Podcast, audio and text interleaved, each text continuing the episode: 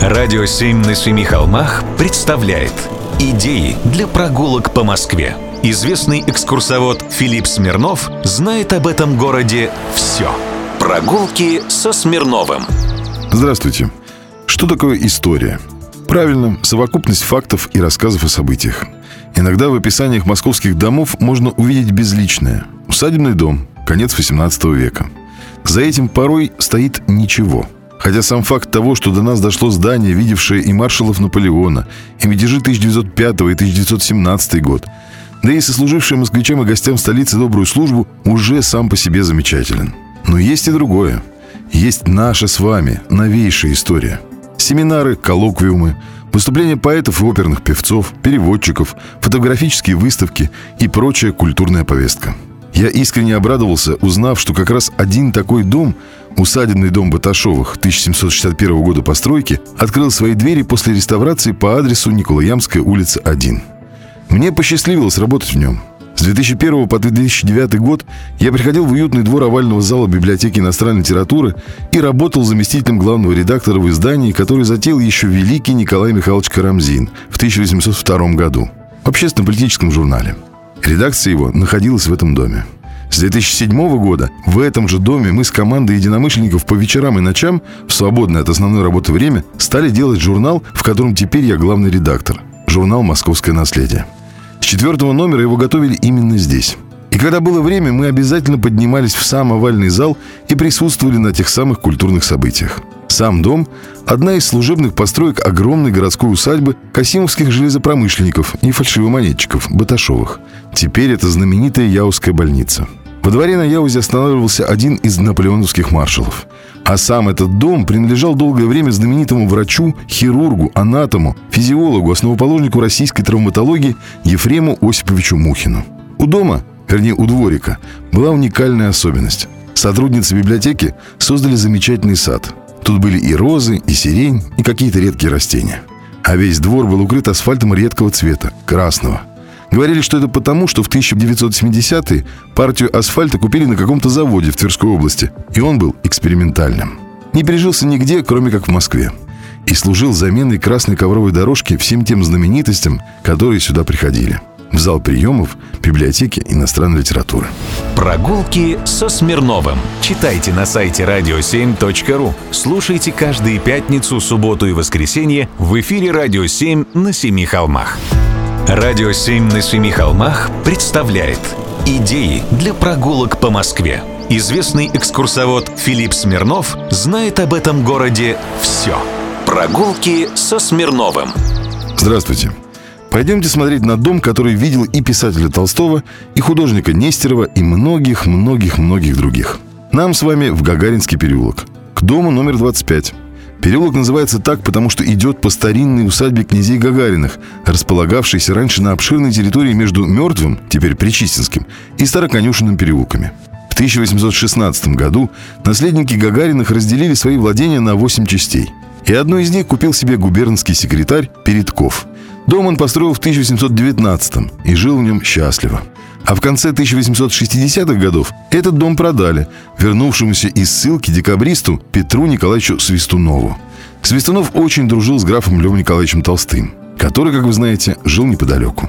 И иногда заходил на чай к декабристу.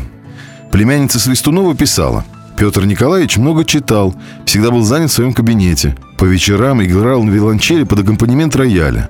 Аккомпанировала ему дочь Кити или Мадлен. Иногда приходили друзья, музыканты, кто со скрипкой, кто с флейтой, и устраивались трио, квартеты. Старшая незамужняя дочь Свистунова, Мария Петровна, была пианисткой, училась в Московской консерватории, а в Будапеште брала уроки у самого Ференца Листа – с ней вот и доживал свой длинный век, а прожил он 85 лет, в особняке на Гагаринском переулке последний из декабристов – Свистунов.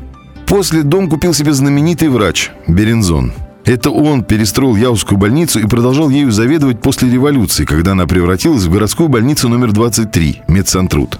Ну а потом в доме поселился будущий академик архитектуры, автор Марфа-Мариинской обители и Казанского вокзала в Москве Алексей Викторович Щусев – Щусев заехал сюда как жилец-наниматель в 1912 году и прожил здесь до 1946 года. И вновь при нем дом стал местом притяжения творческой элиты. Здесь бывали Корин, Нестеров, Рерих, позднее молодые архитекторы, работавшие в мастерской Щусева. Здесь, в 1941 году, художник Михаил Нестеров писал портрет Щусева, ныне хранящийся в Третьяковской галерее. Вот такой вот милый домик. Сходите, посмотрите. Прогулки со Смирновым. Читайте на сайте radio7.ru. Слушайте каждые пятницу, субботу и воскресенье в эфире «Радио 7» на Семи холмах. «Радио 7» на Семи холмах представляет Идеи для прогулок по Москве. Известный экскурсовод Филипп Смирнов знает об этом городе все. Прогулки со Смирновым. Здравствуйте. А пойдемте в Измайлово, на остров, к замечательному храму на территории бывшей царской усадьбы.